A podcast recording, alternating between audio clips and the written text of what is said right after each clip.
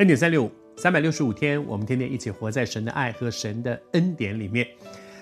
谢谢主，昨天和你分享说，我们应该把握每一个机会，在我们周围的人中间去见证耶稣是那位恩典的主。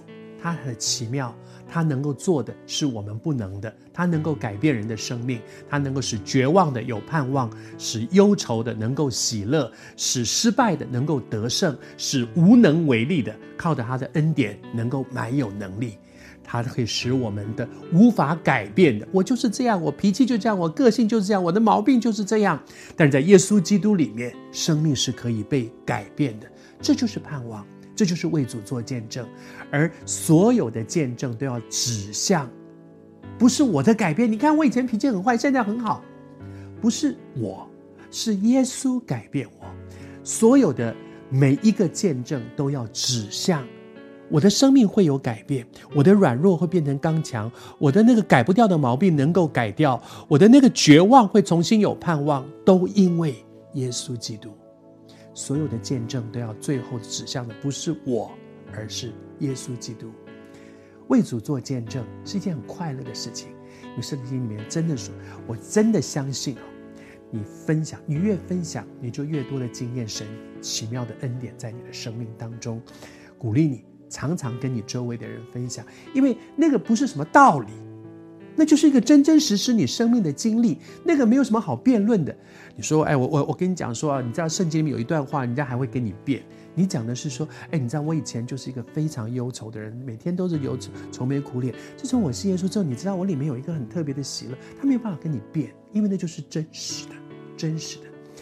谢谢主，做见证有一个重要的目的。把人领到神的面前，让他发现，如果你的问题在耶稣里可以改变，我要不要也试试看呢？